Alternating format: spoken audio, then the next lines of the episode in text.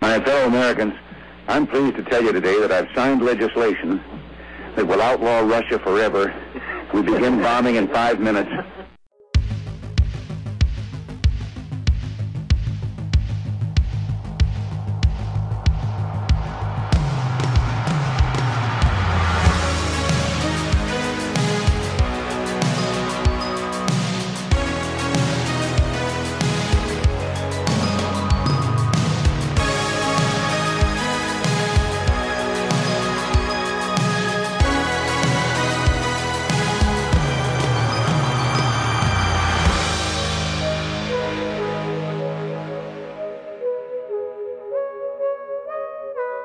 Hello and welcome to We Came From the 80s, the podcast where we talk about movies we thought were cool. I'm your host, Farron, and I'm the leader of the local resistance, and I'm joined today by a special guest star, Adam, who won't stop yelling. Wolverines! How you doing, Adam? I'm doing good, thanks. So we've been, we've been trying to do this for months. We're eventually going to do the Predator 1 and 2 joint episode, but you have this like work and life thing, whatever like whatever the hell that is, but Yeah. we found time for this. we did finally. So you know, and so of course today we're doing Red Dawn. So it premiered on the 10th of August 1984, and it was directed by John Milius, who you may remember he did uh, Conan the Barbarian, yes, Flight of the Intruder. Have you ever seen that one? I no actually I have that doesn't even ring a bell for I, me. I actually went looking for it and I couldn't find it anywhere. It was this really neat. It was about the A6 intruder, you know, the plane. Yeah, yeah. It was just about this crew in, in Vietnam and how they planned to steal the plane and fly it over North Vietnam. Oh. It was like Danny Glover and, and Willem Dafoe, Hmm. who I, I would watch read the phone book, frankly. Um, but it was a good film. So he did that one. Okay. Uh, he also wrote Apocalypse Now. oh, So- okay. So, that's impressive. yeah. I can't help but wonder if that's in, if that was connected to him hiring Charlie Sheen and was supposed to be initially Emilio Estevez, the children of Oh. Martin Sheen, who's in Apocalypse Now. Yeah, I sort of okay. wonder about that. Uh, he also did Farewell to the King. Not familiar with that. That's a one. cool movie. It's it? uh, it's a, a World War II film about this British spy who lands in a on a Japanese occupied island and Okay. finds this primitive tribe being ruled over by a, the king, who's a U.S. Army deserter. Good movie. Yeah. Ah, Okay. And he did the writing for Clear and Present Danger, the Tom Okay. Clancy film. Yep. That essentially, if you if you if you like that film, go buy uh, Ghost Recon Wildlands. That's Yes. Which by the way is a kick-ass game. still- But that's One day, one day I'll be able to play that it's a game. good, it's a good game. I put a, a couple hundred hours into that thing. So it was written by John Milius, Mm-hmm. you know, the director, and Kevin Reynolds. Uh, Kevin Reynolds did a lot of work with Kevin Costner. He did. Um, uh, I'm the only one in the world who likes this, but the Robin Hood. Prince of Thieves, you know the uh, Oh, the Costner yeah, film? okay. yeah he did that one. He's he's noted for working with Kevin Costner and quitting on him because he can't stand working with him. Mm-hmm. But yeah, so they wrote that together, and it stars Patrick Swayze, C. Thomas Howell, Leah Thompson, Charlie Sheen in his first role, I believe, Jennifer Grey, Harry Dean Stanton, and Powers Booth. He was the pilot. Right. And it's kind of funny because this is the second 80s movie where Powers Booth plays a U.S. Air Force pilot in World War III. He did another movie called By Dawn's Early Light where he played a B 52 pilot in the midst of World War III. Oh, And that's a fucking terrifying movie. that sounds Um, like it. Yeah. yeah it's like it's i almost wouldn't want to do it for this podcast Mm-hmm. because it's really depressing Yeah. yeah no um by dawn's early light is a much more i mean this is a pretty intense film Yes. it's, it's there's no there's no real comedy in this There's unintentional comedy. well yeah there's funny because oh god that's bad but there's Yeah. Mm-hmm. no attempt at humor here like they, they play this straight and, and same with by dawn's early light but i- in the mid 80s and this is one of the reasons i wanted you here because Mm-hmm. you don't come from the 80s No, I do not. I was born in '92. Yeah. When I was in grade 11, you bastard. Uh, no, I don't feel old at all. Get off my lawn, you damn kid. But in the 80s, I mean, this is the Reagan era. Right. And there, you know, say what you want about Nixon, he pushed denouement. This, you know, the strategic arms limitation talks and the strategic arms reduction talks, you know, bringing down the possibility of war with Russia. And then you got Reagan, who was far to the right, you know, not a nut, not like the guys you see today, but Right. far to the right, and you know, evil empire, and and and there was always this fear of World War Three, and so you got a lot of these, a lot of these films.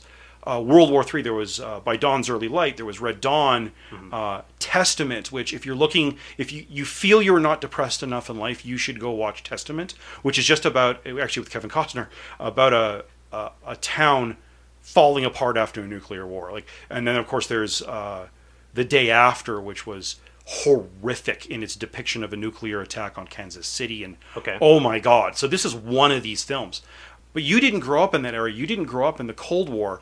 The idea of nuclear war, okay, well, now with this bozo in the White House, it's slightly higher. You kind of hope someone will tackle him when he, when he yells for the football.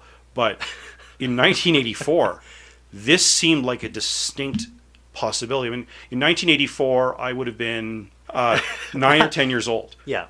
This seemed exceptionally real to me I'm sure. Yeah. and you know the, the Soviets were coming, and and of course Cuba back then. I mean, it, it's still communist, but back then it was still a functioning economy, and Mm-hmm. yeah. it was very different.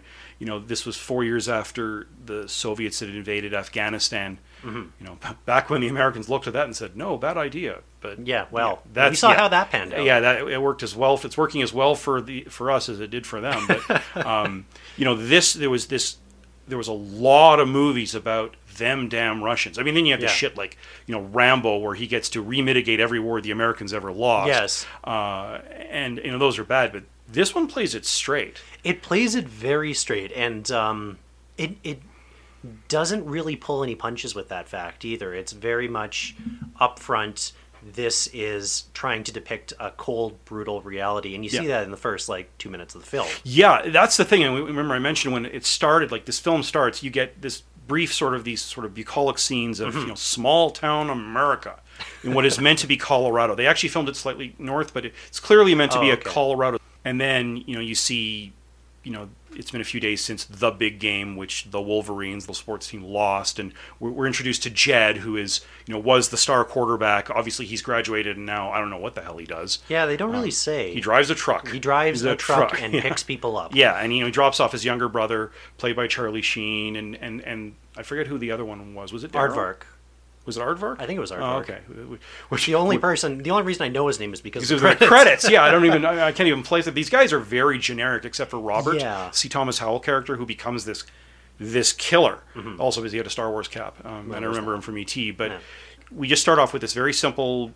You know, look at this. You know, small town America, and you see the statue of the Rough Rider. This, you know, American uh, Rough Riders were Theodore Roosevelt's regiment in the Cuban American. Sorry, the Spanish. It's called the Spanish War, the Spanish American War. But Americans invaded Cuba, and there was this famous charge up San Juan Hill and all that. And it's sort of like the American cowboy becomes a soldier. That's what the Rough Riders were. Yes, carrying Oh. that beautiful green and white flag. Well, yeah, it's well, it's- yeah, it's it's a statue and it's been shit on for hundred years. But yeah, I mean, it's sort of small town America, and then you know we see they're in this country school. You know, immediately there are paratroopers, and there's a shootout. And we remember saying they could not pull that off today. The No. shootout in the school, and and I think that's okay. I mean, Yeah, you know, especially after um, you know Stoneman Douglas High School and, and those kids and what they've gone through, and of course now we can see that on Twitter. I, mean, I can't imagine how a film like this, like to see that what it would do. 100%. You know, I mean, it would it would be publicly decried for Yeah. uh, encouraging imagery of a, of a school shooting. yeah. Well, and it's funny because in the in the 90s, DiCaprio did a film called The Basketball Diaries. Okay. And in it, he has a dream, and when she fantasizes about kicking in the door to his classroom, and he's all clad in black, and he has a shotgun. right. And people were really freaked out about that. Yeah. Um, I've never seen the film, so I can't really comment. Though I've seen that scene, but Right. you know, it's- you see it on CNN, and okay, well, what's the context? But Yeah. you know, in in the post Columbine world, you don't show that. And in this, No. the, the shite remake of this with uh, uh, Thor, what's his name, Chris Oh, uh, Hemsworth. yeah. yeah, it happens in the streets. Ah, You- okay. You, you don't see it in a school. school, but yeah. here, it's you know they're getting a lecture about was a Genghis Khan. Yes. Uh, though ironically, the picture of Genghis Khan you see in the background it was actually a caricature of the director John Milius. Hmm. Oh, really? Yeah, Oh, one that's of those cool. things you learn. And you know, they're talking, and the you know the the teacher gets kind of confused and yes. there's Sees that, the, the but, paratroopers you know, falling down out the window. And it went on until the young son of the Khan asked his father that the last creature alive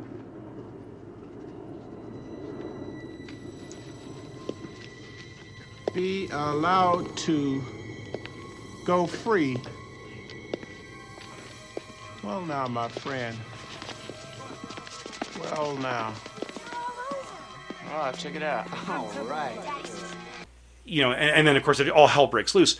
Go see Ellis. What's Go going on see here, Ellis. my friend? Over to you.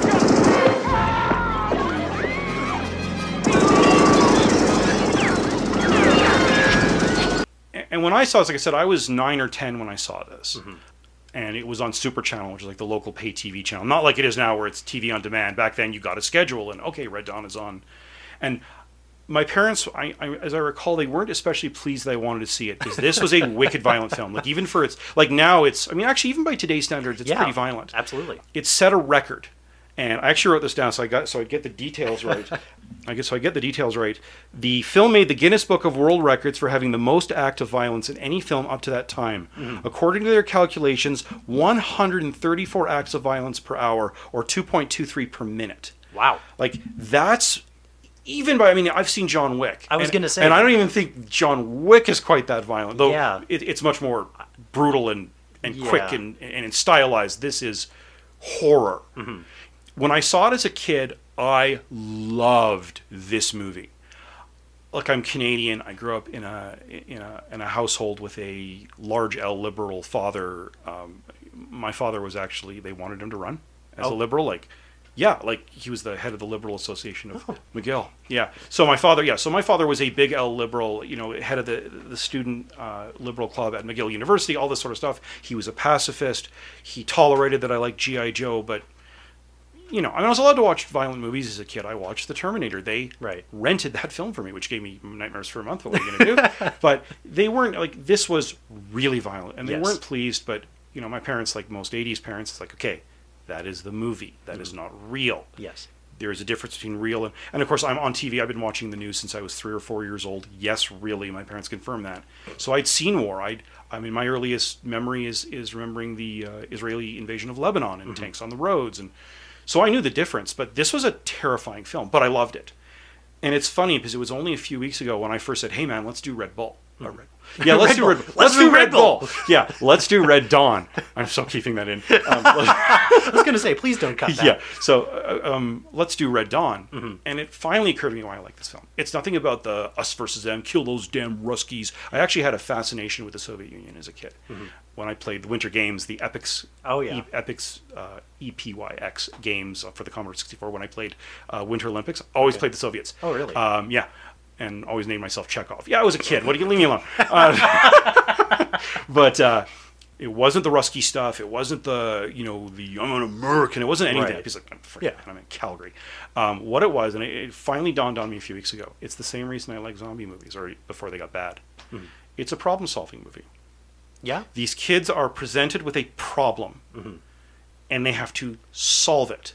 How do you survive a zombie apocalypse? What do I have to do to be safe every night? Right. How do I survive a Soviet invasion? I need this, these materials. I need to go here. What are the logistics of that? It's an, believe it or not, this movie, which ain't intellectual, to nine or ten year old Farron, came off as an intellectual exercise, which I know seems weird, but that's what I liked about it. I wasn't conscious of the politics which it's funny because I haven't seen this movie in a few years. It really comes off a little more heavy-handed than I thought. Yeah, there's definitely some points. Um, I mean, myself, not obviously not being from the from Yeah. the era where this is, you know, How old are you there, young'un? Twenty five. Screw you. Yeah. even even though I'm I'm not as politically fluent in the time period, Yeah. I, I was able to kind of cast back like, okay, Afghanistan, that makes sense. I understand why they're talking about these things, Yeah. Mm-hmm. even if it did take a minute. So, I I got. Did you know the everything. Soviets had invaded Afghanistan? Yes. They were- yeah. Yes, I did know that. Good movie about that called Charlie Wilson's War. True story. Okay. Yeah, uh, with uh, Tom Hanks. Oh, okay. Just about how he uh, he helped arrange for the, believe it or not, the Taliban Mm-hmm. to have weapons to fight Yeah. the Soviets. So. um, yeah, so even though I had to kind of cast my mind back and, and think back Yeah. to the learning or lack thereof that happened in some of my social studies classes in high school, Mm. Yeah. uh, I was able to mostly get it. I'm sure that to you it comes off a lot more heavy-handed now with being able to kind of put this all in perspective. And you, you're very fluent in everything here. For yeah, I, me, I, unfortunately, I follow the crazies in the states. and Well, yeah. it's, I'm, yeah, it's the, especially these days the Alex Jones nut crowd. Eh, but uh, well, interdimensional vampires are Democrats. I don't know. Alex Jones, insert. I clip thought they here. were space lizards. No, there was a great clip. He uh, he was on Joe Rogan's podcast. And Oh, they got that it th- th- high. there's a combination. Yeah. but uh, yeah, it's uh, yeah, it's uh, like Alexander Haig, who was Reagan's Secretary of State at the time, had said that Red Dawn Mm-hmm. was the most provocative and realistic movie he'd ever seen, which I think says more about Alexander Haig. yeah. Uh, because this movie's not realistic. no, I don't care how motivated the Soviet Union is. You cannot invade North America. yeah, and especially not like airdropping directly into Colorado. It just Well, I mean, I mean, you could you can do all that, but you're going to lose. Like, Yeah. it's the one thing, and it's not. Oh, our Americans, we have the Second Amendment, we have your guns. It, it just means no. it takes you five more minutes to die. Yeah. because they pin down for a few minutes. But i- i- it's it's not anything about Americans versus Canadians or anything. It's just that U.S. back then, I mean, it's 315 million now. Let's say it's 300 back then. Okay. plus 25 million Canadians.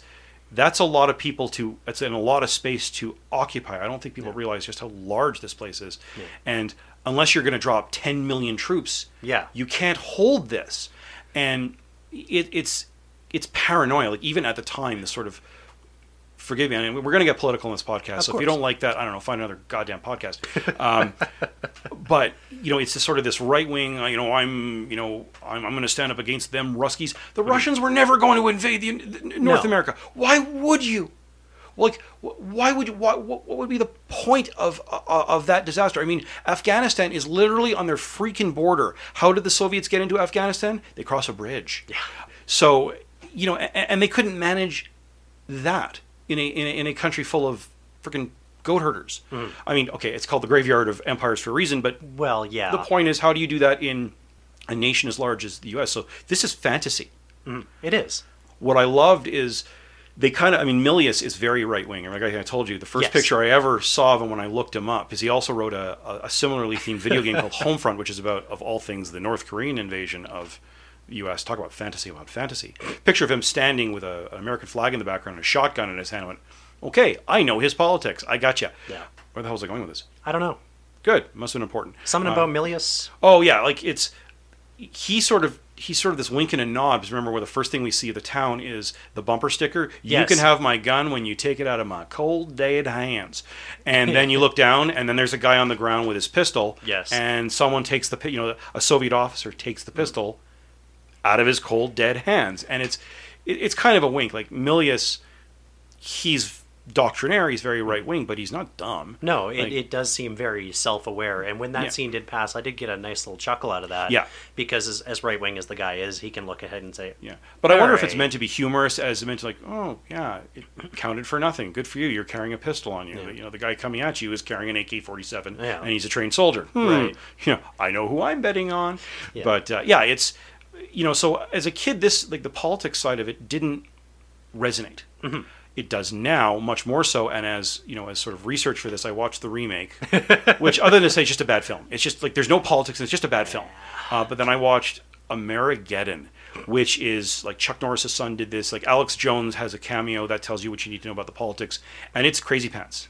Like it's it's like I got an hour in, and I was worried that my my brain might bleed through my nose. It sounds like a good experiment that we could just sit down at some point and I'll, I'll just chain you to the chair and we can watch that. well, y- please just shoot me. It- it- It's you know, give me the microfilm. I'll give it to you. I don't want to watch that again. It was just yeah, but like i- it's not the sort of it gets subtle by today's standards, but I don't think it was subtle back then. no. Uh, Like it's you know it's we like, I don't know just it, it comes off like the politics are the like it's very clear that Jed and Maddie, short for like not Maddie's and Madison, Maddie Mm-hmm. Matthew. is and Matthew, their their father is is clearly very right wing, and you know, I was very hard on you, but now you understand because of course he's a good you know conservative Yes. American who was hard on his kids, none of that namby pamby stuff. I beat my kids sort of thing, and now you're trained for war. Like Yeah, I knew I was right.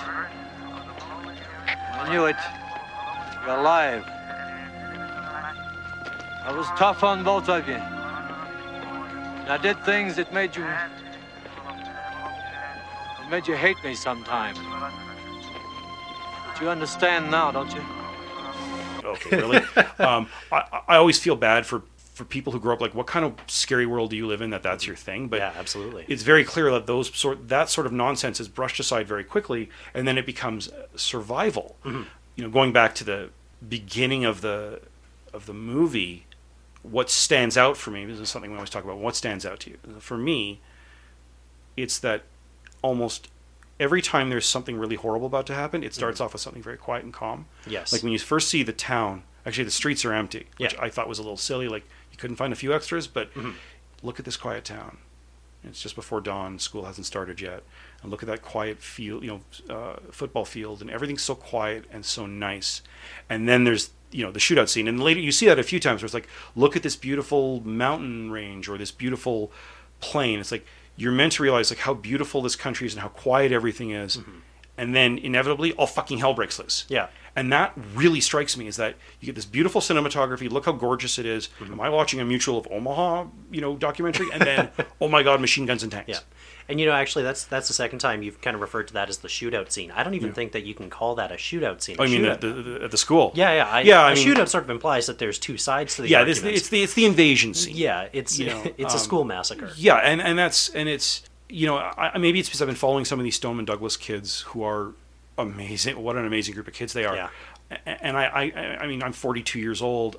I'm not a high school kid anymore, but I can't help but think of it through their point of view and how horrible it is. But even back then, I mean, my God. Mm-hmm. Yeah. Like you know they're sitting in this this you know this country school which is like on a hill at the edge of town like most country schools are It's like a patch of land over there and Mm-hmm. Yeah. you know they build a school and and you know and you can you know you look out from the history teacher's classroom and you see nothing but the planes and then you start seeing these these paratroopers drop and you know at first the you know the, the uh, history teacher's lecturing and then he sort of um he's sort of um distracted and and, and then he's still talking and and then you know because at first he's like you're not sure what you're seeing like what the hell am i looking at Yeah. and it's clearly they're not americans i No. Mm-hmm. mean you got the, you know this camo that is not familiar and then he walks out to, to see, i mean they got guns but you know he's just this old old dude in a in a suit and they gun him down Mm-hmm. and then they fire on the students and right away you see a child is killed Yeah. because you know they're all sort of leaning up against the window and one of them doesn't duck Mm-hmm. and then we see from the other point of view he's draped over the window. He's dead with a bullet right through the head. And his eyes are open, and you realize, okay, this movie means business. And they start shooting up this school, and kids are running, and it's kind of overkill. They're firing RPGs. Like they really wanted to dial it up to eleven right Yeah. away, like because they're they want to show you this is freaking war. Yeah. When in reality, I mean, it's, It's- you know it's, it's- hundreds of troops with AK-47s and a bunch of high school kids. You don't need that, but No, but like, it- what are I- they shooting at? No one's shooting back. Well, it's, you it's know? the evil communist coming in with the, Yeah. the overwhelming force. Yeah, and at first, yeah, they, they do present it as like it's just sort of the faceless enemy, and Yeah. Mm-hmm. but why are they speaking Spanish? You never really understand. But actually, they're speaking Russian. The paratroopers, which I found interesting. Yeah. they don't you don't get Spanish until a little later on. Yeah. until you meet Colonel Bella or Ernesto Bella. Yeah, who's Ernesto Cuban. Bella, Yeah, he's the first yes. Oh, time you hear uh, Espanol. Okay, good. I'm glad because I thought I was dominated. I just thought, oh yeah, that's Russian when they were actually speaking Spanish, and I just No, wasn't no, paying it's, well, it's because attention. the, it's the idea is they're using Cubans here. yes, because you know there is we sort of skipped over this but it starts off with the title cards where it explains Oh, that yes. you know the soviet union is in drought uh, the green party has taken over in europe which if you're a right-wing american is is is you know code for a communist without the red without the red star they're not by the way i mean the greens in the the greens in the 80s in europe are much more radical this isn't Mm-hmm. like elizabeth may the leader of the green party in canada who is a perfectly reasonable human being um, in fact a fantastic parliamentarian for the most part, she's Um, yeah, had her but moments. but she's not. Yeah, well, they all, all all do. But she's not. She's not a crazy. But you know, this is again, this is a, this mindset, this this politics, Right. And so you know, the Greens have taken over in Europe. Therefore, you know, NATO has dissolved, and you know, Mexico is in revolution. The entire the entirety of Central and South America has been taken over by commies, and they've you know, we learn later that it's the entire Nicaraguan army, Yes. which is what six guys in a in a, in a, in a, in a, Paddle in a, boat? in a paddle boat. They race up into through the plains, and okay, whatever. But you know that's why there's this mixture of Spanish and Russian. Mm-hmm. Now the funny thing about that scene is when they filmed it, they only had 16 paratroopers. There's no CG in this film. This was long before Yeah. computers. When they filmed it, they had these 16 paratroopers in Soviet gear with AK-47s, and the wind picked up unexpectedly, and these guys in the first take Oh, were scattered to jeez. the winds. So one of these guys gets tangled in a tree, just like you see in the movies.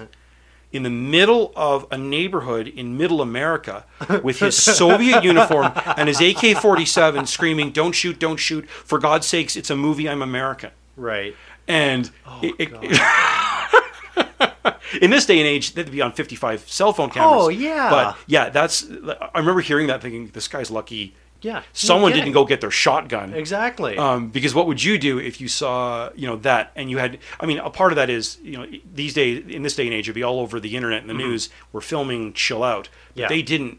They weren't aware of that, and and so they just see this this Man. poor bastard. Oh, it gets worse. Um, the, one of the tanks you see, they built Mm-hmm. a Soviet tank because obviously, strangely enough, the Soviet army wasn't going to provide Hollywood with one. So they built one and they had it on a flatbed truck, moving it from the production house in L.A. to the movie studio. Two actual CIA officers just Oh, uh, out right. and about their business, saw it, went, holy fuck, and followed it, Uh-huh. thinking, oh my God, what's going on here? And they realized that's for a movie. Yeah. and th- again, in this day and age, you know, there'd be set photos and there'd be publicity, Yeah. and, and and you know, the you know, Patrick Swayze would be on Twitter going, "Hey, look at me!" Like you know, The but whole back town then, would be there trying to be an extra in the film. exactly. Yeah. Back then, it was a different story. They didn't really know, and so things like this, like confusion like this, gets through. Right. But yeah, so the, you know, the paratroopers drop, and it's absolute chaos at the school. Again, who are they shooting at? If they would- if they want to execute all these children, Mm-hmm. well, that's a good way to get the locals on site. Yeah, we killed all your kids, but people are getting shot, and Jed comes back because what we realized is that well, our first indication of the invasion was the paratroopers dropping in in the playground Mm-hmm. there's more going on because Jed has already turned his ass around in his pickup, Mm-hmm. and and kids just start piling in the back. It's like you know his brother, you know, played by Charlie Sheen. And I should mention that the initial person to play the older brother wasn't Patrick Swayze; it was Charlie Sheen's actual older brother Emilio Estevez. Mm-hmm. And then it was a scheduling conflict because this is when Emilio Estevez was part of the Brat Pack, you know, doing all the, Yes. the the John Hughes films and that sort of thing. So they brought in Patrick's uh, Patrick. I was about to say Patrick Stewart, but no, No, that would've Patrick- been interesting. That would have been different. I don't think they could have pulled off the brother thing. But Patrick Swayze, who I thought w- it did a good job, is Swayze looks like that older brother, the Yeah. the former hero of the football team. He just looks it. Yeah, he kind of looks like even at that point he looks a little bit just older and a bit tired and Yeah, like this is the guy who went nowhere after high school, you Yeah. know. But uh, you know, he piles all these kids, and then they manage to get the hell out. You know, they manage to get the hell out of Dodge. But then they actually pass through Dodge, which they pass through the town. And instead of these empty streets and this nice, quiet, bucolic town, it's absolute fucking chaos. and that's where we see that you know you can have the gun when you pry it out of my cold dead fingers you know it, it's neat because at first it's quiet you just you know you hear the odd explosion in the background and then you see the the uh, what do you call it the sticker and then it pans down to them prying you know the someone prying the gun out well, it, it, for the first like half second or so, it's just the hand laying there or the, the body laying there with the gun Yeah, in the hand, and then the guy- reaches down and pulls it out of yeah his hand. and then you realize it's a soviet and then you look up and no it's not one soviet it's, it's, a, bunch of them. and they're rounding people up and Yes. you know you, we see the one kid from the back of the truck we see his father calling out to him he's already been shot Arturo!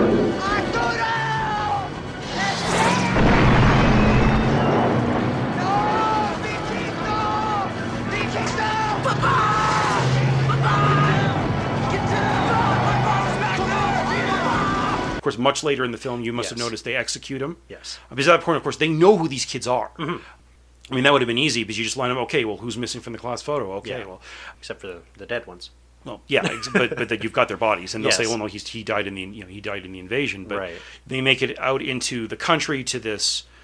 In the middle of nowhere Yeah. gas station that Like 10 miles out of 10, town. 10 miles out- that has shotguns. I mean, I'm not.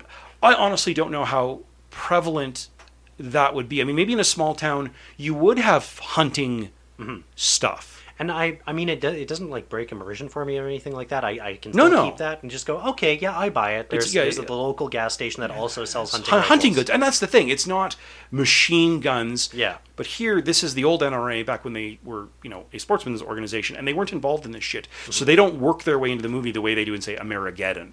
Um, and Mm. I still just keep laughing when you say the title. Well, yeah, it, it's it's uh, it, it just don't watch it. You're you're you're a wealthier man for it. But Deal. you know, here they go in, yeah, and it's like it's buck knives and it's shotguns and and hunting rifles and and Mm-hmm. yeah. and, and civilian binoculars, civilian stuff like Yeah. stuff that you and I we would do, we would we would go to Canadian Tire. Yeah. minus the shotguns and whatnot. Though I guess you can get No, that there that you too. can still buy the rifles. I Yeah, but this is all out in the open, Yeah. and you know the old man. I guess one of the kids is his son, and just says, "Okay, get in there, get everything you need." And there's this panic, and again, this is sort of the intellectual exercise for me, going, "Okay, what do they need? They're going to need this. They're going to need this." And we both laugh when one of the kids picks A football. a football. Yes. and it's like, who is that level head? They think we're going to need to have fun, but I guess when you think about it, Yeah. these are kids. These are 14 and 15 year olds. they make bad decisions. Yeah. They're, they're 14 and 15 year old kids that are all on the football team or were on the football Many team. of them are, yeah. ma- Some of them are. One of them is the class president. Oh, yes, and, that's you know, right. it's actually I think the only one who might be on the football team is Matty, because he's got the jersey. I think there's another one that had a jersey too, wasn't there? I think he had a cap. That was the Star Wars cap, wasn't No, it? no, no, no. There was a, there was another cap, but I, Oh, okay. I'm- It's difficult to keep them all straight because they by, all like, look the same. Yeah. That's the thing. Like they're all dark haired white kids. Yeah. Uh, though one of them, I mean, he has an accent. 'cause Well, he's the yeah. one- but but I mean, Well, uh, uh, um, Papa, Papa, he calls him. He doesn't- and- yeah, and- um, Aardvark. Aardvark's is not that an white. aardvark? Yeah. Yeah. And I'm wondering whether that's their nickname for a name they could not pronounced as Ace Four and born. Maybe. I don't know, but they don't treat these kids bad. Like No. these kids are all. No one in this movie is treated as a caricature the way they were in say American, which again I come back to because it's like the like American is a sort of movie that the people who love Red Dawn for its politics. They watch this movie, as I commented in my on, on Facebook, with a blanket over their lap and only one hand visible. Like it's, uh, you know, but here like, he's just he's just one of the kids, and you Yeah. know, it's whoever piled into the back of that truck.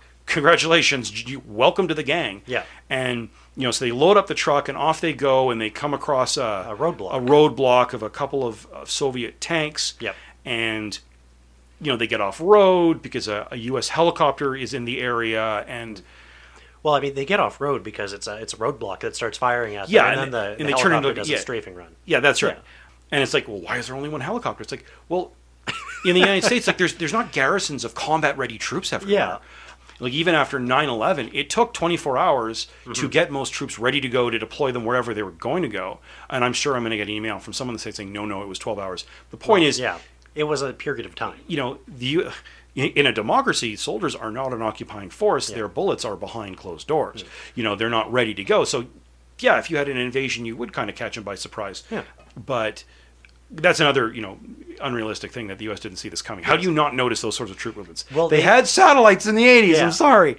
I think that they tried to kind of lampshade that by saying, "Oh yes, the first wave came in on commercial planes." Yeah, and then the illegals from the, from the Yes, states. yes. You know, d- don't tell. Oh God, don't show Donald Trump this movie. Is it? See, I saw it in a film. We got to build that wall. You know, I was like, you douchebag. But yeah, it's um, it- it's just kind of I, I sort of laugh at that sort of Yeah. thing. But yeah, so they managed to get off road and they managed to get out of out of the way. And there's some there's a pissing match between Daryl, the class president, and Jed, and I mean, how long do you think we can survive up here on olives and Rice Krispies?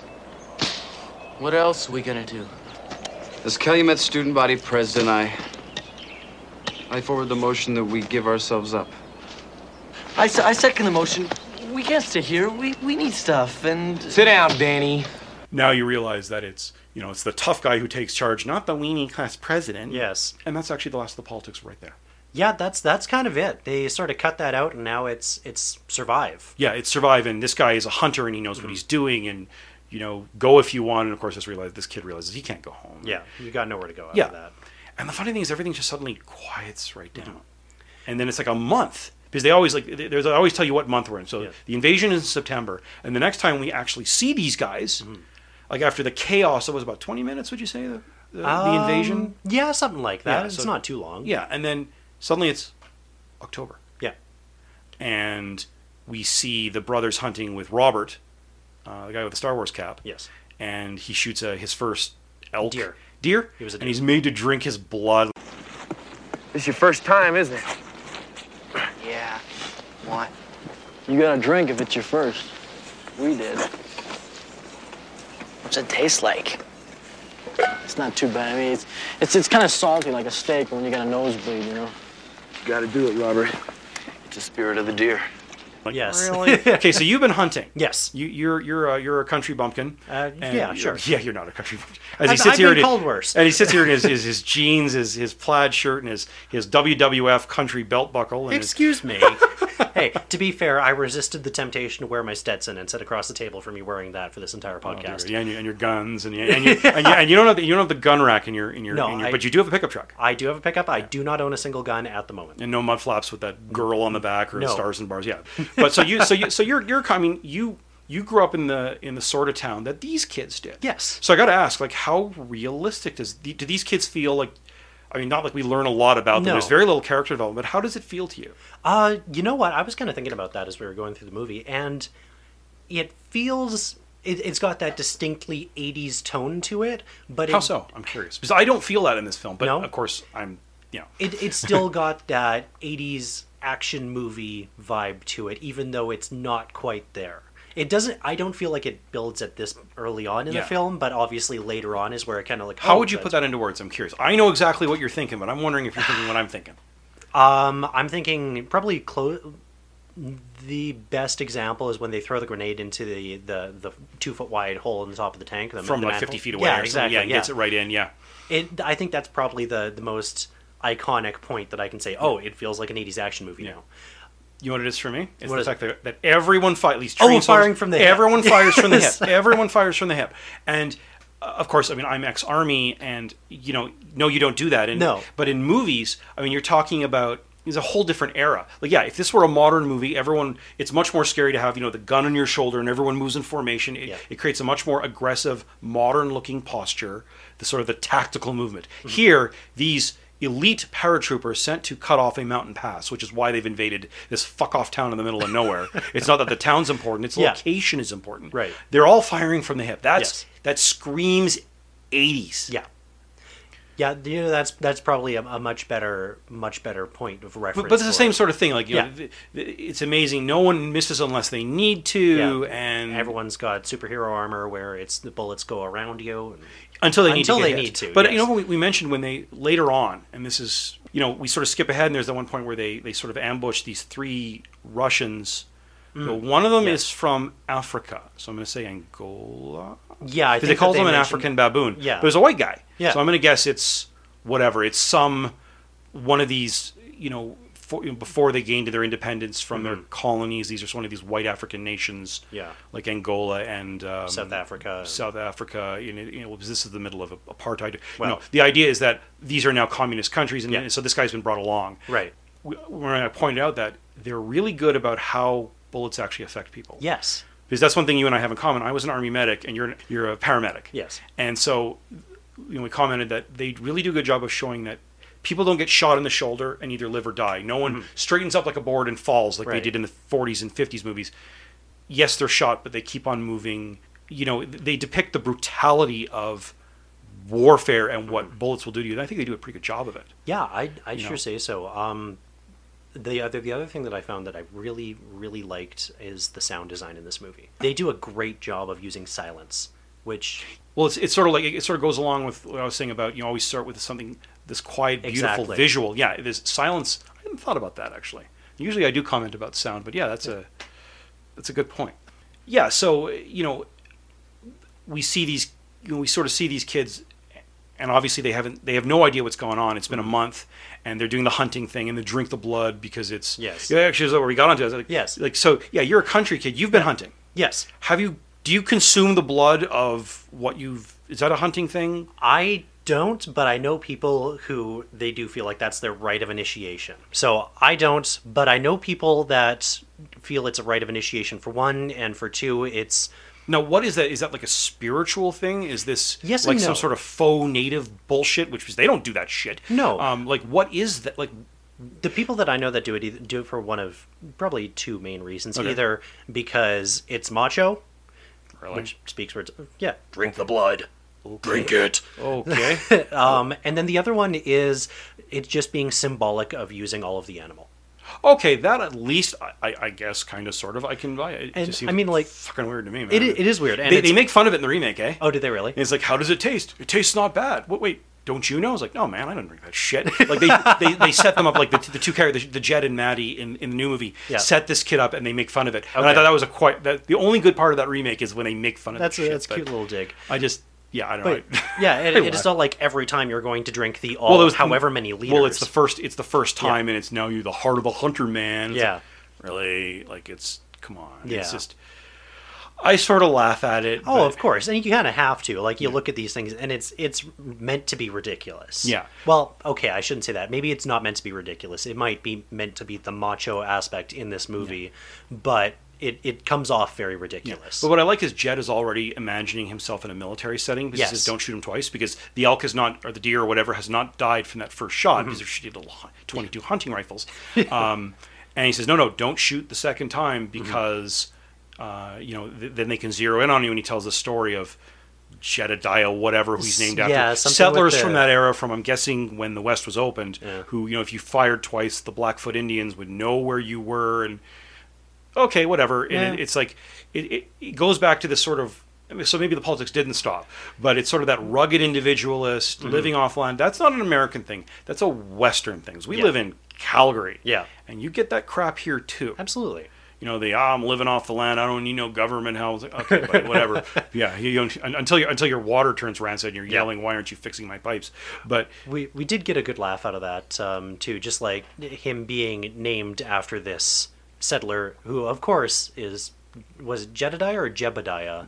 I think it's Jedediah. Jedediah, I, okay. I, I'm sorry. I keep thinking of Jedediah Springfield. Springfield. Yeah. Yes. 1796. A fiercely determined band of pioneers leaves Maryland after misinterpreting a passage in the Bible.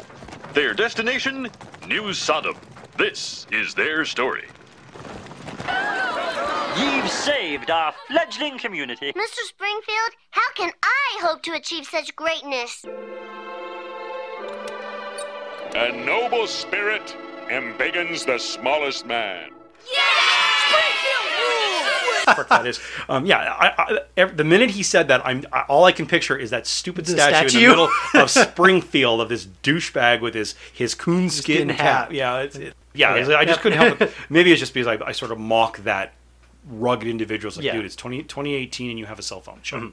you know but uh, you, you know yeah, I, I couldn't help but think about that. But like, obviously, you know, these guys were raised this way Mm-hmm. because when we eventually meet his dad, because eventually they go back into the town, yes. the name of which I never quite picked up. Yeah, I don't think that they ever do. Um, they mention Oh, mentioned it. a couple times, but it's some weird did they? two-word name, and I whatever the town. yeah, it's in the, the middle town. of nowhere. Yeah. Um, that place. That place, yeah, that place. So they go in and they, they see it's still under occupation, Mm-hmm. and it's all the things you expect from every bad propaganda film you've ever seen. That there's no, f- there's nothing on the shelves of the stores, and no one wants to talk to you, Right. and there's soldiers on every corner because, well, yeah, of course there would be. With posters of Lenin all across all the windows. Yeah, but th- this is the standard nonsense propaganda Yeah. that you that if you're waiting for them Ruskies to come, you think they're going to do. and with- they they eventually find Jed and Maddie's father. He's in the the drive-in where they've put all of the the troublemakers, and you know they're blaring this bullshit propaganda, and it's America is a whorehouse where the revolutionary ideals of your forefathers are corrupted and sold in alleys by bankers of humanity. it's clever propaganda. I heard because you heard at the beginning. It's like you know you have been betrayed by your leaders Yes. who have given up on the revolutionary ideas of their forefathers, and and that is actually rhetoric from. I won't say flat out communists in the states. There were very few of those, but let's we're far we'll say the left side of the the American spectrum, who did try to connect the the re- you know the revolution in Russia, Lenin and Yes. Stalin. Okay, Stalin isn't a revolutionary; he's a thug. Well. But Lenin and Trotsky, and compare that to the, the founding fathers of the states, and Jesus Christ, is that not even close?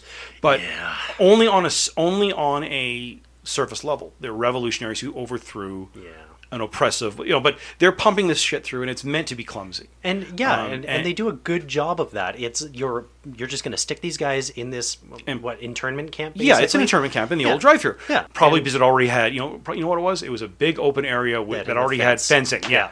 Uh, which which in retrospect makes makes a lot of sense logistically. well, yeah, and it also has the screen you can pump this Um, yeah. Mm-hmm. crap onto. But yeah, but eventually they do find their father, and they never tell you what he is. They mention they went to the station and he wasn't there. Yeah. Now in the in the remake, he's the sheriff. Oh, okay. Um, I don't know if that's because you don't see him in any sort of uniform. No. They never tell you why he's clearly just recently had the snot beat out of him. He can Yeah. barely walk. Bleeding from his temple, can't hold himself. We realize this guy is the far right, planning for the Ruskies to invade, Mm-hmm. Yeah. and he's and and it's like yeah, this guy is the right wing individualist, Yeah. but the you know I beat my son's thing. These days we go, oh my god, that's horrible. But Yeah. in the eighties, Yeah.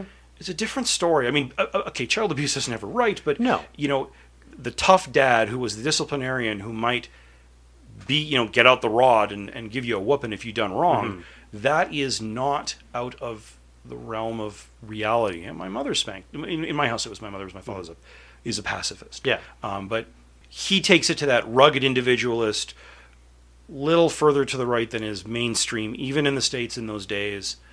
yeah, you can see this guy hitting his kid with a closed fist.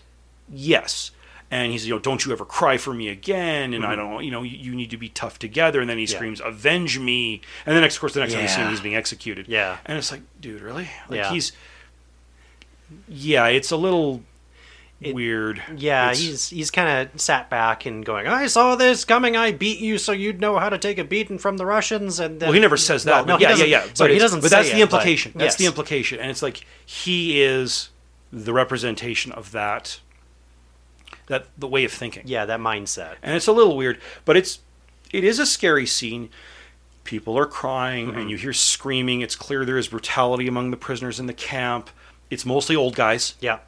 Old Uh, guys, there's there's obviously some women there. You can through that whole scene, you, You can see- hear a woman sobbing in the. But I wonder if background. that's people visiting their Oh, yeah, relatives. that's but fair, I that's think I saw one woman behind the, the double chain link fence. and Yeah, she it's, was, but it's like, a holding scary it. scene. I mean, Yeah. it's clear these people are being brutalized. It's pure propaganda, of course. of course. But though ironically, and, and this is something that you know, history buff or history major in in the when the when the British were dealing with an uprising. I don't want to. It's not the Philippines, but I don't remember where. Somewhere, I think it was Malaysia. Okay. They used concentration camps. The idea Okay. was, if you have rebels in a village, you, I mean, not concentration camps in the Nazi sense. Let's be Right. absolutely clear.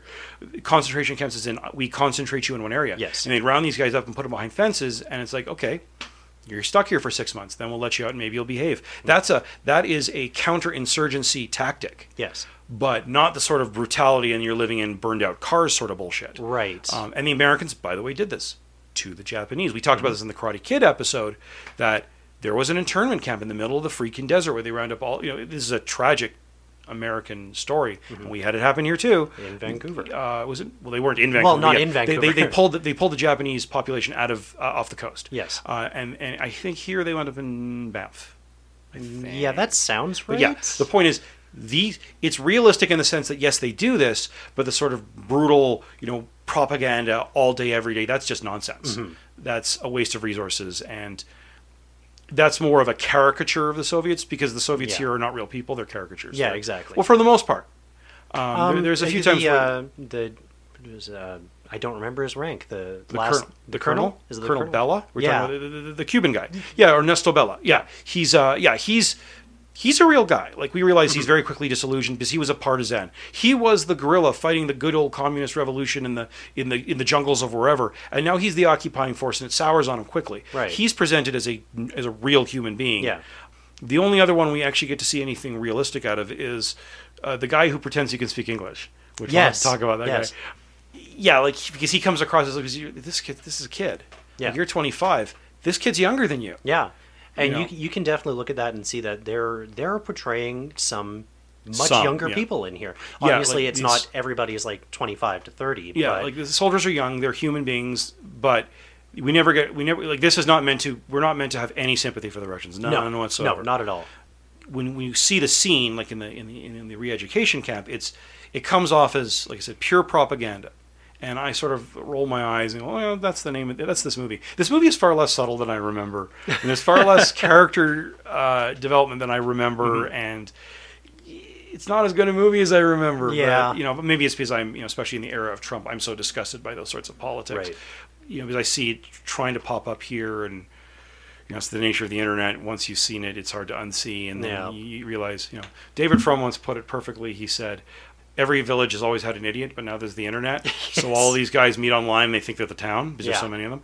But not the yeah, he's interesting guy that David Frum, brilliant guy, but he's the axis of evil. Yeah, that's his turn of Oh, phrase. okay. Yeah, um, he has some he has some things to answer for, but Oh, in any yes. case, uh, every so often they shovel a couple a couple of tons of pol- of political bullshit at you. Yeah, But for the most part, this is a war film. yeah. On the Yeah. whole, I- it's more of a, I'd say it's more of a war film than than an action film. It's it's more of more of a war film For than I'd most say of them, anything yeah, else. yeah. I mean, it depends. Like I just saw twelve. I think it's called Twelve Men, which Mm-hmm. I, I- actually also with uh, Chris Hemsworth about the these twelve Green Berets who went into Afghanistan on horses. True story. Mm-hmm. Okay. And that's a war film, like Yeah. you know, or Saving Private Ryan. Yes. But yeah, like most of the action films from the '80s, like uh, around the same time this shite Chuck Norris film came out called uh, shitty Chuck Norris film. But I repeat myself. Right. Um, called Invasion USA, which is essentially the foreign hordes are coming to get us. Oh, God. Hmm. A- And it's again, it's it's, it's pure action, and it may be flag waving bullshit, but it's mostly just bullshit. This is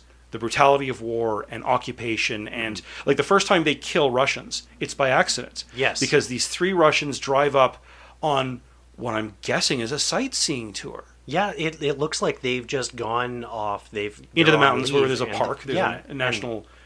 It's a wildlife. Actually, it's a wildlife reserve um, dedicated by Theodore Roosevelt. Yes. uh, the Republican president who was a huge. He is the he's the Antiquities Act. Mm-hmm. He that's the he's that's what he pushed. The Antiquities Act allows the creation of national parks. Yes, which is he's a huge conservationist. huge, huge, huge, huge thing for all of all of the states that Yeah. allowed Yosemite to be a thing. Yeah, and he's also you know the Rough Riders from that statue. So Yes. it's interesting how often Theodore Roosevelt comes up in this movie obliquely. But Uh, yeah, so these three guys come up and they stop to, for a tour. And at first we think they're on their own. And there's this big wooden sign that you see in national parks all over the states where it explains what the hell this is.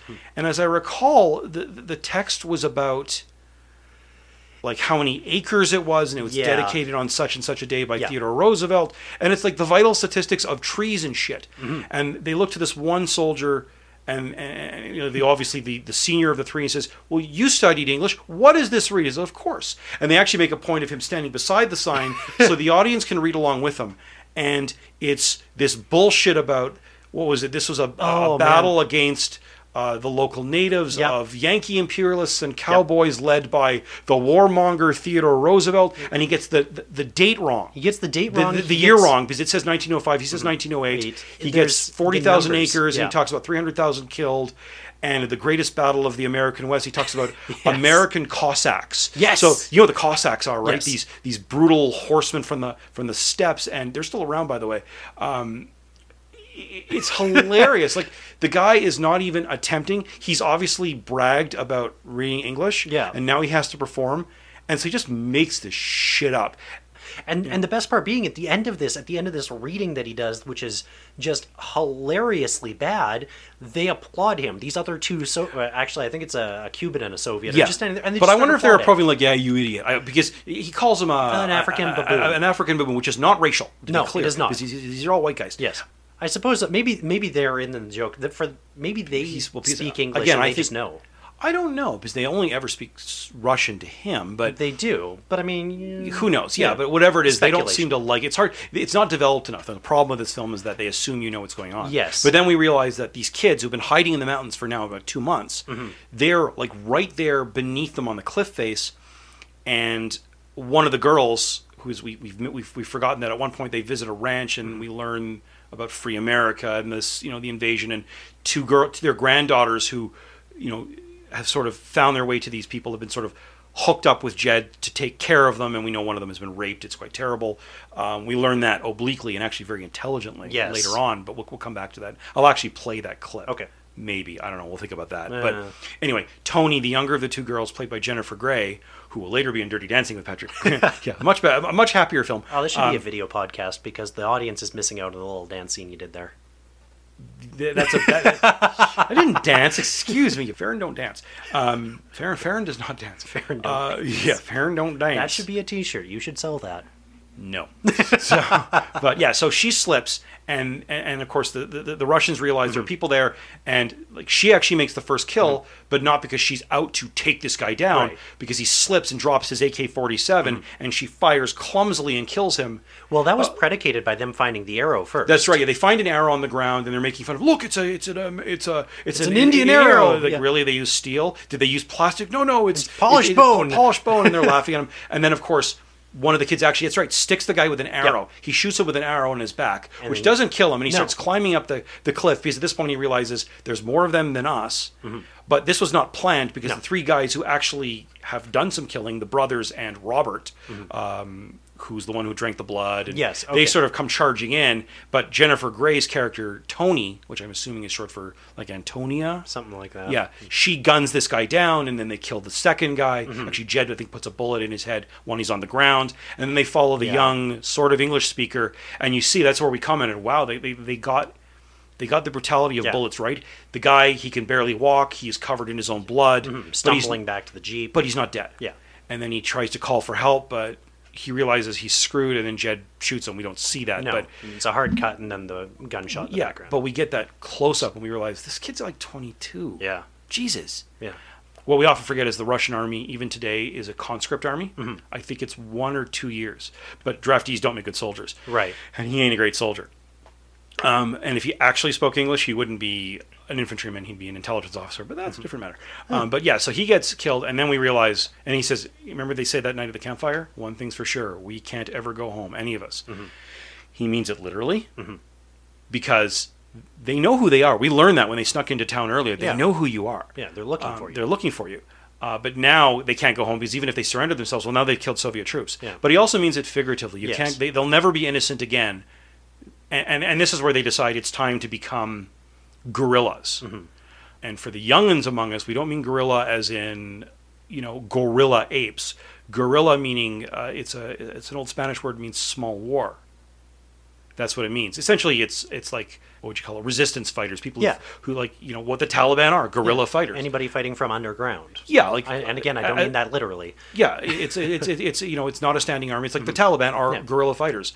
ISIS they, they pretend to be uh, a standing, army, Standing but army, really they're they're not. guerrillas. Yeah. Al Qaeda are guerrilla fighters. Mhm. That is not a judgment on on the monstrosity that is them and their ideology. It's just guerrilla fighters. Yeah. Um, for in many cases, okay, i- actually the American Revolution was different. They actually raised a standing army Mm-hmm. because they wanted to fight a proper quote unquote civilized war. Yes. Well, But- that was also when people stood in front of each other and shot and waited to be shot. Yeah, they did have guerrilla fighters. Yes. but it wasn't like uh, you know there was guerrilla fighting in the French and Indian War. Mm-hmm. So yeah, so very suddenly they adopt guerrilla tactics, Mm-hmm. and we first see that when a tank rumbles up to a a gas station, and up comes from behind her Tony in this Mm-hmm. cutesy little bicycle with a basket on the front, which I assume has Toto in it on their way home from the Wicked Witch of the West. Yes.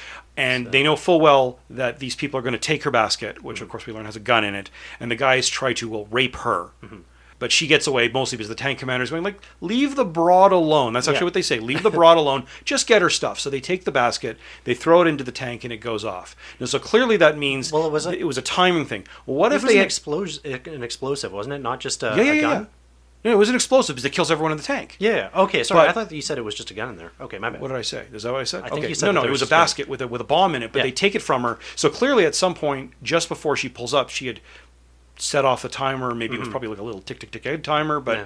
now, what would happen if they had held her there and searched it? Yeah. They would have all died, and you know it's a gas station. That would have gone well. Hmm. But yeah, so it blows up the tank, and these three guys come after her. She makes a run for it across the field, where we learn they have dug spider holes and they've covered them over, and they pop out and gun these guys down. Yeah. and they make a run for it. Yeah. that is you know premeditated set up to kill. Mm-hmm.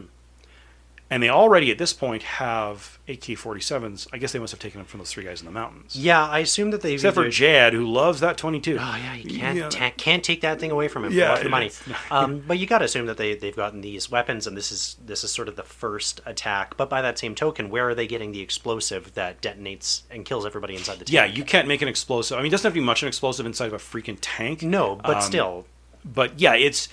I- I'm. ge- I don't imagine those three Russian tourists were carrying much more than a grenade on them. If And that, grenades have a yeah. Hmm. ten have a 10 second timer. No. so yeah, it's it's one of those things. Maybe it's a homegrown explosive. Maybe this is we're not meant to think this is their first actual hit. Yeah. It's hard to tell. It's it's one of the clumsy things in this movie that things happen and they never show it. Yeah, it kind of breaks verisimilitude a little bit, but it's A little nothing nothing huge. Yeah, it, it's it's. This movie needed to be twenty minutes long, ten minutes longer. I, I think ten Yeah. minutes longer, and you you know two minutes here, two minutes there. Yeah. But you know, I- I've often said in this podcast that there's always the sentence that would fix that problem, Mhm. or the quick little scene that the, the director said, "Get rid of it. We don't need it." Yeah. And maybe ninety nine percent of the people don't need it, but like I just saw. I saw last night Avengers Infinity War and I reviewed it and I, and I figured I, I said that despite the length of this movie it needed to be 15 minutes longer with way less fighting because we're just meant to assume things Mm-hmm. Yeah. we're, we're meant to assume character changes and development that we are not we have not been privy to in the freaking 18 movies that came before it Yeah. suddenly we're just meant to accept it and i guess if you're just going to a film to switch off your brain and watch for two hours that's fine Hmm. but when you go back and you look at these films and i promise you we are we are investing more intellectual you know uh, heft in Energy. these so energy Yeah. than the people who wrote this film not to say Yeah. they were dumb but they No. said ah fuck it it's a two hour movie you're going to go Exactly. you're going to watch it. You, you know, you're gonna eat your popcorn and slurp on your your Bladder Buster 2000 drink, and you're gonna go home, and that'll be it. But that's not why I'm doing this podcast. No. you know, otherwise it'd be a 10 minute podcast. Hi, we're doing Red Da- Red Dawn. It was good. Yeah, what do you stuff think? blowed It up. was good. Yeah, and that'd be it. Uh, yeah, st- stuff blowed up real good. but yeah, it's like it, it's the little things like that. Like where did the explosive come from? Mhm. Because I know that I'm sorry, I don't care how much sporting goods you have in your in the middle of nowhere Yeah. gas station, you don't have bombs. Yeah, no, you're You not know. taking apart enough bullets to get enough black powder to put together an explosive that's going to kill everybody inside of the You tank. Hundreds and hundreds of bullets, and it really wouldn't do much of anything No. other than other than create a go lot of poof. smoke. Yeah. poof, and maybe burn the guy if he had it in his hands. But yeah. Yeah. so who the heck knows? Yeah. But yeah, so now we're seeing very quickly these guys have decided they are gorillas, Mhm. and Oh no, they're- they're wolverines. It's yeah, it's a they- different animal. They, they, they- yeah. Ba-doom, tsh. Ladies and gentlemen, Adam will be here all week. Remember to tip your Oh. waitresses. But yeah, it's they adopt their. I'm guessing it's the school mascot. They are the, like that's their Yeah. their, their team. The Well, it's, Wolverines. it's on the back of the jackets. It's all Right, Wolverines. right, right. Yeah. That's more of an American thing. I mean, I, Yeah. you know, we were the, the Lord Beaverbrook in my school. We were the Lord Mhm. Beaverbrook High School Lords. Yeah. Tiberius was our guy, but I don't ever want. I, I, I never once did I hear people screaming Tiberius No. or. But yeah, so yeah, so they've adopted the Wolverine, which is fine Mm-hmm. because it sort of unifies. Remember, they're all high school students except for Jed. And what's his claim to fame? He was He was a quarterback. he was a quarterback. He's he's the guy who probably you know two years after graduating is still going to the parties because he got out of high school and he don't go nowhere. Like he's he. he- I Yeah. mean, this guy didn't go off to college. He he just he works somewhere in town, and that's fine. There's nothing on there. That's perfectly honorable to be a. Well, again, we don't know what he is. He's not No. a farmer. Dad is something in town, Yeah. He- the station, so firefighter, or maybe he's a cop, but who the hell knows? But yeah, so these guys, you know, they're they're sort of coalescing around what they know, Mhm. and that's fine. And I guess they figure, fuck it, we there's no mystery as to who is doing this stuff. Mm-hmm. In fact, there have been other partisans attacked. The first time they speak to another person is when they s- really speak to another person is in the ranch out of town after they go into the town and leave and they meet and that's when they get the, the girls and he says well you know we heard about attacks and, and terrible things and they're saying it's you Mhm. so the Russians have already decided that these young boys, who, as far as they know, have already gone to free America, Yeah. which is uh, west of the Rockies and east of the Mississippi, Mhm. which you think that sounds arbitrary, but no, no. Uh, the Mississippi is a kick ass anti tank trench. Yep. Uh, and so are the Rocky Mountains. It's a great barrier. But like they're already blaming these boys. Why? Because it's good propaganda. Right. And so I- it's sort of this like, like fuck it. They know, now they know we're shooting people. Yeah. They know who we are. Let's just be the Wolverines. Yeah. Yeah, so they just sort of embrace this. We're the Wolverines. Fuck it, let's do it. And you know, and they sort of they, like there's the youngest kid among them all, Danny. He's like, was he 15 when they introduced yeah, him? something like that. He is a wimp. And Daryl, the the class president and son of the mayor, who we see the mayor, and he's play the actor who plays the mayor. He's always the the slimy. Uh, will the, the quisling politician? You, Mhm. you- you know the term quisling, yeah. Uh, qu- it was actually the I think it was the prime minister of Sweden or Norway during the Second World War. He was a collaborator. Okay. He was this weenie, no spine, did what the Soviet or did what the Nazis told him to. His last name was Quisling, and now a Quisling is that person. Oh, I didn't And know that's where Daryl's that came dad, from. yeah, Daryl's dad is a Quisling mayor. Yeah. He's been in that in like 12 other shows. He was in V, which now occurs to me we totally have to do that. That was a, about an alien invasion of the Earth. It's really Oh, quite okay. awesome. Oh, they remade that into a CBC badly. miniseries. Yeah, it was a C- CBS. Oh, CBS. Sorry. Yeah, it was a CBS miniseries to begin with. That it was very good for its day. But anyway, um, he played a, the same sort of quizzling politician Yeah. there. But yeah, like Daryl isn't a particularly tough guy. No. Mm. Aardvark, he's sort of in the middle. You don't really learn much about him. Yeah, he's except just that sort he's of- sad his dad died. Yeah, the, the brothers are. They just want to survive, Yeah. and then they decide they're going to get into this. And Robert, Yeah. the kid with the Star Wars, he very quickly becomes. He's the only one who has any character development. Yeah, he's Because Jed is always hard. yeah. Everyone's all static. Jed's hard. Maddie's just there because he's following Jed. And he, yeah, he sort of, in the end, we realize he's an old man. Like, we're all used up. Yeah. It's the, one of Yeah. Mm-hmm. the last things he says to the, to the surviving people. But yeah, like Robert sort of, he has this arc. He gets angry. All that hate's gonna burn you up, kid. Keeps me warm. yeah. Uh, because, he's, they, because some guy sees him carving uh, hash marks into the.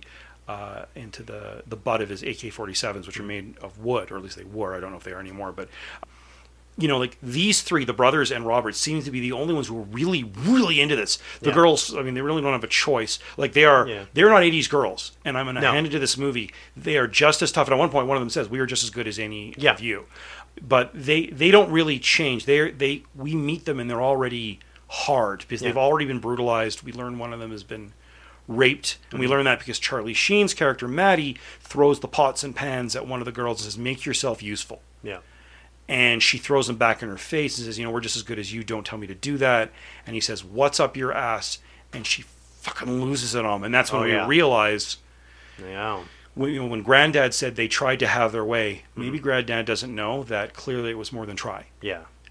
A- And it's, it's, it's, uh, they're, they're not 80s girls. No, they're not. And I, lo- and I, I really appreciate that. And And- the feminist in me appreciates that. they're strong throughout the entire movie. Yeah, but they don't actually get. have- But they don't get.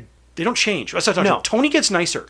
She has Yeah. that, because that one part Yeah, just that's before right. she's killed Yeah. where they're they're eating oranges and she keeps squeezing an orange on top of Jed's head. Yeah. And he's like he looks back, huh? And she's pretending to eat, and then Yeah. she squeezes a little more. She develops a sense of humor, and the older one, the one who's been raped, she gets a little more relaxed because eventually they wind up picking up Powers Booth. This Mm-hmm. Right. This he and here he's an F-15 Eagle driver. That's why he calls himself an Eagle, Eagle driver. driver, He's an yes. F-15 Eagle they sort of you know he, he sort of bails out and he, he winds up being part of the group and she sort of glums onto him not because there's a, well we learn she loves him Yeah. but it's mostly he's an adult figure he's the grown-up Mhm. he's a lieutenant colonel he's an older guy he's w- he's war weary she, you know he has a wife and kids Mm-hmm. she sort of glums onto him and she gets a like she lightens off a bit so Yeah. does tony but really other than robert no one has a, much of a character arc and, Yeah. and, and in robert's case he just becomes a monster Yeah, I mean, I think that he's probably the best case study in this film for like the ravages of war. Absolutely, absolutely, you're absolutely right. It's the brothers and Robert, Yes. who seem to be the ones enthusiastic. The girls sort of accept it. The other Mm-hmm. guys are sort of along for the ride because they have no choice. And we learn that the the, the, the occupiers have no idea how to deal with this. At one point, Colonel Bellow, he makes a point. It's like I was the partisan, I was these people, and now I'm a policeman. Yeah. And you know, there's always that one other guy who follows him along and gets his chief of staff. And there's that Soviet guy who I swear to God is right out of every bad Cold War movie with the extreme features and the etched beard, which terrifyingly looks like a much neater version of mine. But it's like, look, Soviet agent. Yes. Soviet commissar. I, I think it was uh, you in in Raiders that said, "Look, the Ru- or the German." The, the- yeah, the German spy. Yeah, Yes. like he's and it's just the look of him. It's like they must have picked that guy. Like, oh my god, him! I Yeah. want him. Yeah. and yeah. So he's complaining to these people. Like, I don't know how to deal with this, and they start executing people. They they try this friendship center Mm-hmm. and all these things that maybe may- maybe have been tried, but it's clear they don't know how to deal with the Wolverines. So they wind up bringing in this scary ass Russian who is Spetsnaz, which is Soviet Special Forces. You may think, okay, well, I know the Navy SEAls and Canadian Joint Task Force too. no, no, no, no. These guys were trained to be monsters, to parachute into Anchorage, Alaska, and kill everyone who had an American accent. They were monsters. And we had the Airborne Regiment, who were designed to fight Spetsnaz. These guys are fucking terrifying. And after the fall of the Soviet Union, when these guys laid off, they all wound up in the Russian mob, which is why in the 90s and in the 2000s, the Russian mob got such a reputation for brutality because their enforcers were Spetsnaz. And these guys show up, and the first thing the colonel says is, We're going to stop the executions. Yeah. Mm-hmm. We're going to stop this nonsense. It's not helping us. The only way to deal with the Wolverines is to kill them. Because at this point, they've already killed their. We actually witnessed them execute Yes. the, uh, the, the the fathers. Like they make them dig their own grave, and they execute the families of of these people. You know, things are progressively es- escalating. These people are getting into a very dark place. Bello has recognized he's out of his league. They've brought in the Spetsnaz, and things get ugly. And actually, the very first time the Spetsnaz, well, actually, the first time we learn what the Spetsnaz have done is where we learn just how weak one of the Ah, one of the yes. Wolverines is. Yes. They have this 1980s era track and and they ambush him and they you know they, they kill these Spetsnaz guys, and then we learn that you know the, a- among their stuff is this the sensor, and we realize that Daryl has a bug in him which he was made to swallow because at some point he got snuck he was snuck into town.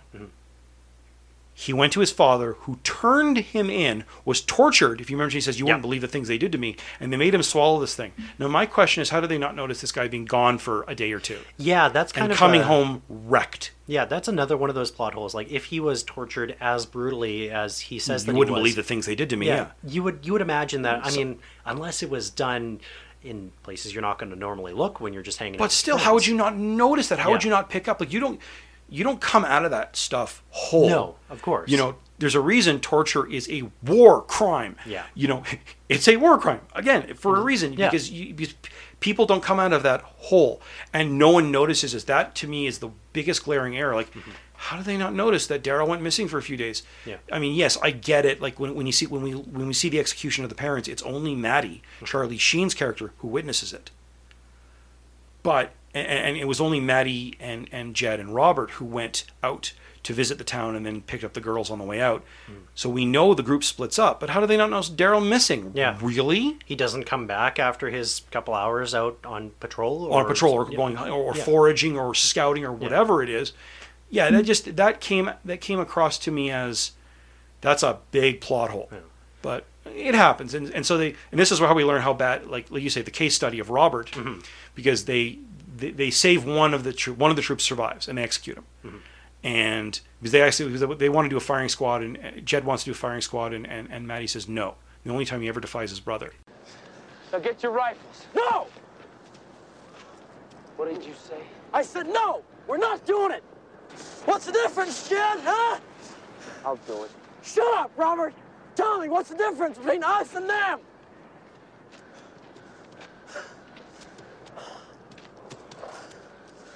Because we live here! he shoots the soldier and then they want to shoot daryl and he just can't do it and robert says i'll do it and guns him down Yeah. He just kind of, I mean, there. It's not even that he just goes, "I'll do it." Walks up, shoots him. They're in. Uh, Maddie and Jeb are in this heated argument about whether or not they can do Yeah, this. and he says, "I'll do it." Yeah, and nobody's paying attention to him. He just walks around well behind. no Jeb. because no because remember jed then shoots he says we live here and he shoots the soldier and then he points his gun at daryl and daryl's begging him don't shoot me don't shoot me and he's crying Yeah. and it's clear jed is not going to do it oh yes, and that's yes, when yes. robert just says okay and he just blows it and he just and it's so casual it's like not he doesn't aim and try to make it a clean hit he just Mm. sort of levels his gun and fires a few rounds into him and, and the kid collapses against him and he doesn't have any sympathy on his Mm-hmm. eyes he's got his friend's blood all over him and they're wearing white camouflage or white whatever Yeah, over because this him. is in December now. I'll I'll give them credit. They actually got. They actually did pretty good with with, with the gear they showed. Uh, and he's covered in blood, literally and figuratively, and he doesn't care. Yeah. Um, because at one point he's the one when you know when we see him carving uh, hash marks into his AK-47, the the pilot looks at him and says that you know they, this hate's going to eat you up. He says it keeps me warm, and he says it with a smile, and you go, Jesus. hmm And I think that's probably the first time that we kind of start. Or wait, no, does that happen after this? Or No, no, it's well before. Was it okay? Yeah. So then that's kind of the first moment. Yeah, where because you by go, that time, "Whoa, what's his whoa." name is yeah, because by that point, what's his name has died. Oh, the soldier, yeah, because they yeah. try and sneak him across the lines, Right. Mm-hmm. To get you know to get the pilot home, and he gets killed when they deal with a tank. Yes. and that's actually where Aardvark dies. Yes. he's the one who shot and, and collapses over the uh, the tank barrel. Yes. Yeah, so we've seen the slow brutality. I mean, uh, my first hint of Robert's brutality is we see him after that first uh, encounter with the three Soviet, I want to call them tourists, the one who went to Yeah. the mountains. He saws the, the barrel off a shotgun. Yeah, you know what? That's actually a really good point. I'd forgotten that. And, and that's your first hint that he is into the killing. Mhm. And then he wants to be effective. He wants to be effective, but he wants to be a killer. Yeah. And like right up into the end, like the, the sort of the second encounter with Spetsnaz is, is clearly a setup because after Daryl is killed, they have to abandon their camp. Mhm. At this point, they have horses. They were given horses by the grandfather of the girls, and and, and they are coming. And they come sort of down out of. It looked like the Arizona canyons, but I- I've It never really I've, I've did. never been in Colorado, so I don't know. Yeah. But they see a Soviet convoy, which they're going to ambush. But as the convoy pulls away, two boxes fall out of the back of a truck. They send down Tony. It's a lot of food, and so they're sort of kicking back and you know eating. And that's where we see that cute bit between Tony and Jed, uh, with the squeezing of the orange on his head. And then, in like the worst, in the worst ambush ever. Yes. Out of the blue comes three Hind helicopters, which you should Google at it. They're terrifying looking helicopters. They're like Apaches, but they're also troop helicopters. Like if you knew you were going to do an ambush in that area, why wouldn't you have troops ready? But they don't. Yeah. So you hear these, you know, you hear the you hear the helicopters coming, and they start gunning these people down. Tony is killed, Mm-hmm. and a lot of these people are killed. Actually, it's left with just three in the end. Yeah. But Robert, realizing he's dead, he Yeah. knows he's not getting up because he's had his horse shot out from under him. Though he's got the, the best aim with a RPG I've ever seen. Yeah, you know, yeah, half that a was kilometer definitely a moment. right through the the window into the troop air Yeah, it's carrier. of maybe the- what like two feet by two feet yeah, wide. it- right, right, right, yeah, right through the window into the into the troop carrier area of the uh, of the uh, of the hind. He gets it, and of course, it doesn't do anything because it's an open area and it's it's a movie, so that you know, Mm-hmm. Yeah. the the uh, the helicopter still has things to do. Right. He realizes he's going to die, and he so he sta- sort of stands with a this big rock behind him. He puts his mask over his face, screams "Wolverines," and from the hip just starts gunning down. Yes.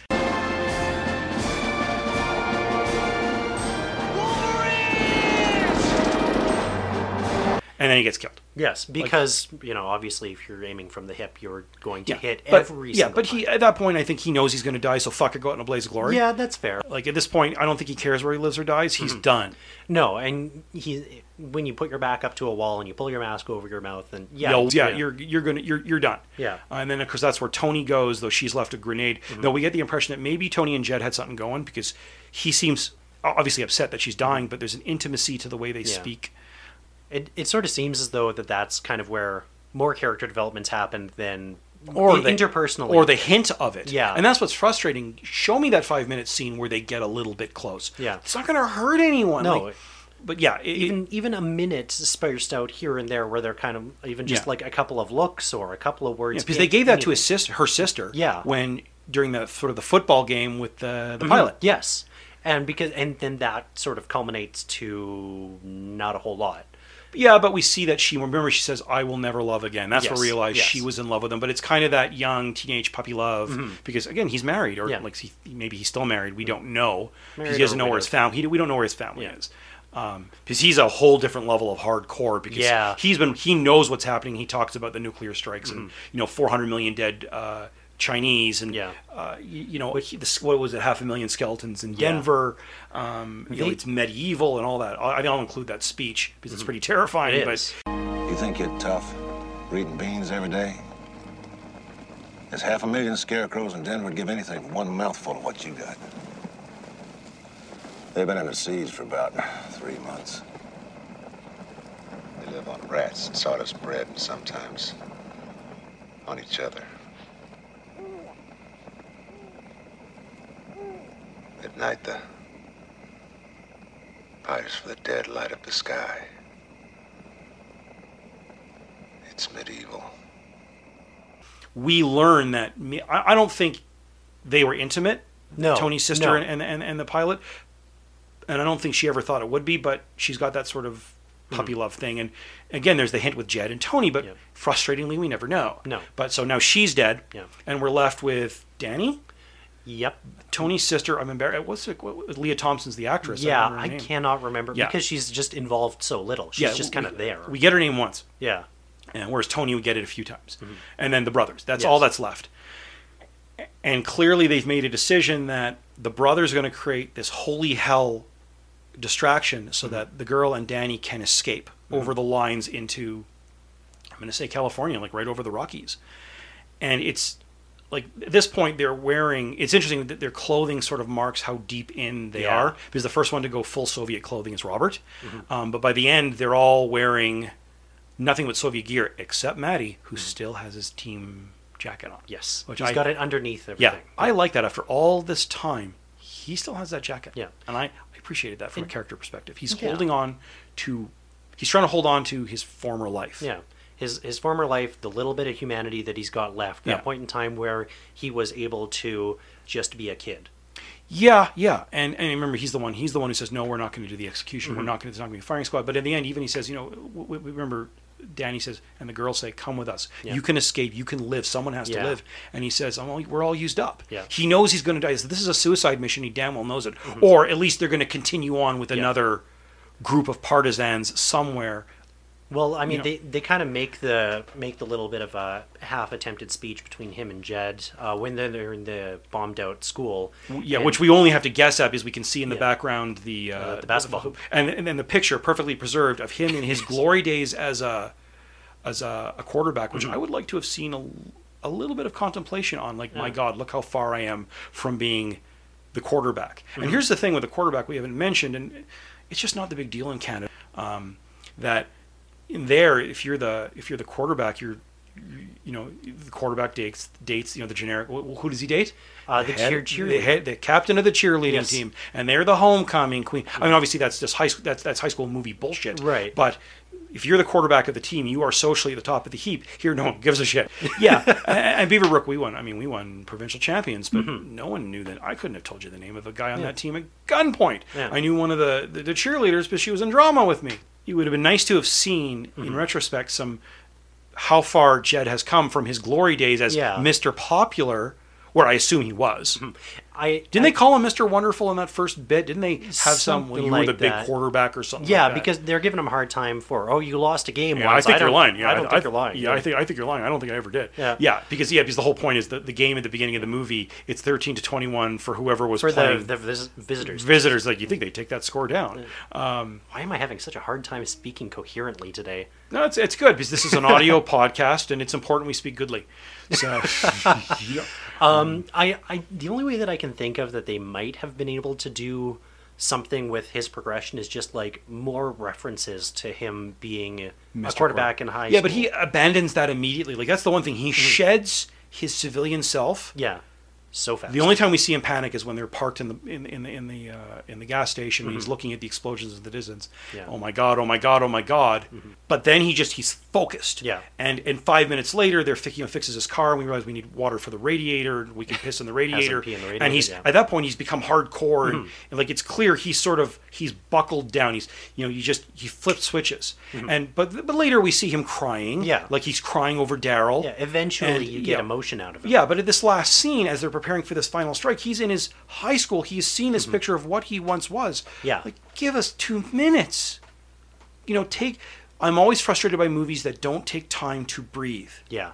I call it J.J. Abrams syndrome. Oh yeah. No time, no time. Gotta go, gotta go, gotta go. There needs to be another explosion. Yeah, there. Well, even on another explosion, just needs to. We could keep moving, keep moving. No, no, no time. What does red matter in the Star Trek movies? Doesn't matter. Hurry, hurry, hurry. Like it's it's very frustrating. It's Yeah. actually uh, one of the reasons I hated Mission Impossible 3 is because everything happens so fast. It's there's a brutal efficiency to it that offended me. It's actually why I didn't like the uh, the bad guy because he's this monster. No time for character development. Gotta go, gotta go. And so you have this this narrative steamrolling effect, which works at the beginning of the movie when it's okay, here's five minutes of normalcy, and then holy shit, we're at war. Yeah. But there's you got to then at some point take time, and they never do with Jed, other than No. seeing him crying once, and Yeah. because we see he has a picture of him and his his brother as little kids on the little league team. Yeah. But we don't see much enough of this, and it's so it's hard to know what they've lost as brothers. Yeah.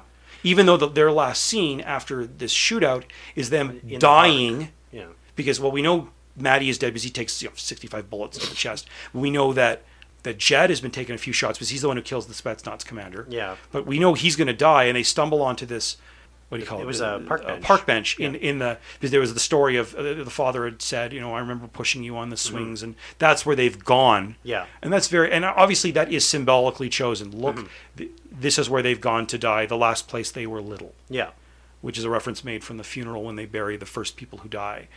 But we just don't have the time for development, and that's frustrating. Yeah. We get to see evidence of development, Yeah. which is not the same as development. No, you're you're given given the pieces to put together to say, oh, there has been development, but you don't see the see the link between the two. Yeah, and Danny is still the he's still kind of a I won't say a wimp. That's not fair because he's a partisan like the rest of them. Yeah. but he's still he wants to live. He's, still the the he's young. Weasley.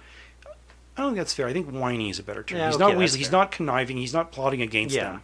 Uh, and even in Daryl's case, he was forced to do it. Yeah. You can't fault him for that. That was his father's fault. That was his father's fault. What are you going to do? Yeah. But you know, in the end, he doesn't seem to have changed at all. Mm-hmm.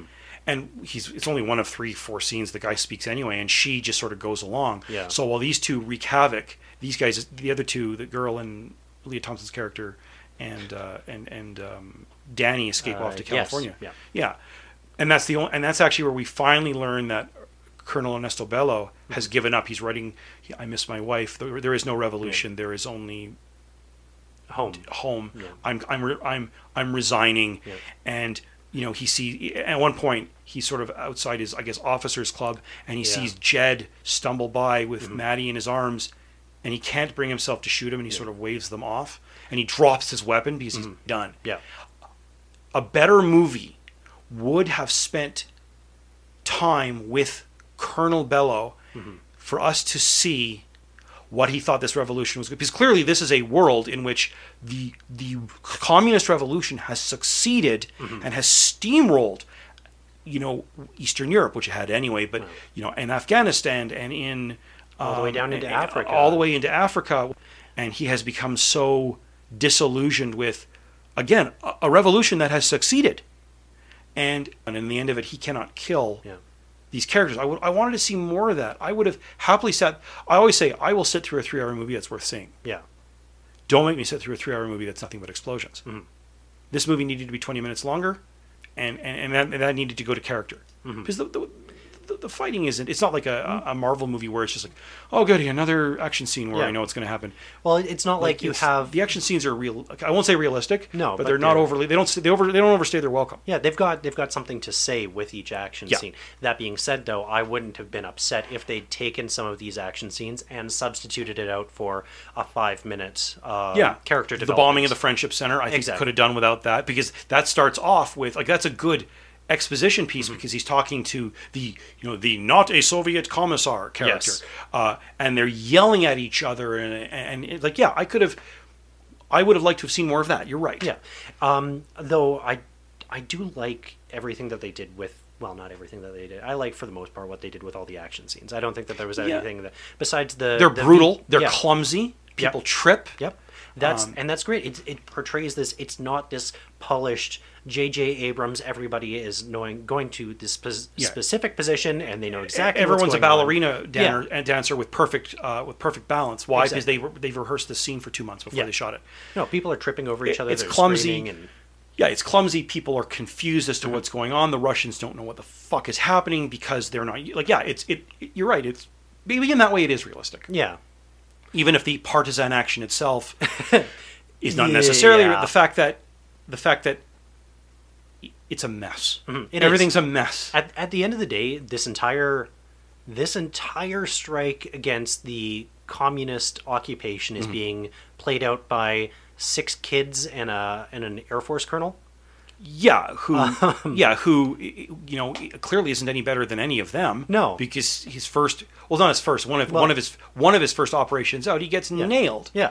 Um, I mean, you, you do see that he's definitely a seasoned uh, seasoned. Oh, yeah. When it comes to tactics, though, because which he's is been- ironic because he's a freaking Air Force colonel. Yeah. Mm-hmm. But you know, when you're that age, you've gone to the war college, you've probably been taught. Yeah, so this, yeah, he is he's a professional. Yeah, he knows what's going on, and the kids aren't because remember he Yeah. says you know enfilade or defilade fire and flanking. What's a defilade? What's flanking Yeah. fire? What's grazing fire? What's Yeah. grazing fire? Like yeah, and that's um yeah, it's so we should probably wrap this up. Okay. So now you've seen it. Like you said, you sort of remembered seeing it way back when, maybe Mm-hmm. kind of sort of. Yeah. Now that you've seen it, if you had like, well, how is it?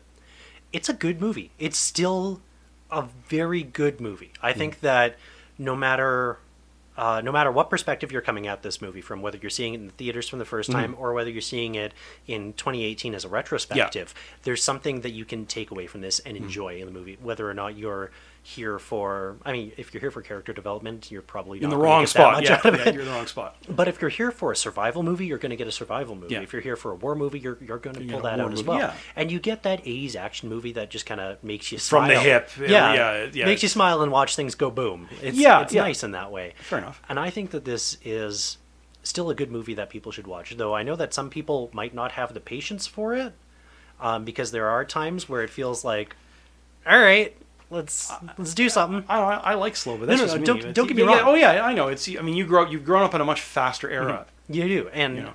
and I do appreciate the the slower pacing, and I like that because it's refreshing where you get to develop things Yeah. and you don't have that Stop and JJ breathe, Abrams- Yeah. you don't have JJ Abrams syndrome where it's go go go explosion explosion Yeah. story time. Um, Well, I remember when I remember when they announced that he was going to do Star Wars, you know, episode, you know, whatever, se- uh, seven, you know, and I, I remember saying, I wrote on Facebook, "Dear Star Wars fan, remember what he did to Star Trek? No. Now he's coming for you." Yeah, so it's Eh. now. What about from like I mean, obviously not a political standpoint, though. I mean, you come from a conservative I background. do, yeah. I, So- I would consider myself more rightward leaning. So, you tell me, Mm-hmm. what's your perspective on what you're seeing here? Because you, I mean, obviously you're not some you're not some gun toting No. Billy. You're not you're not you're you're not a caricature. So, you- Mm-hmm.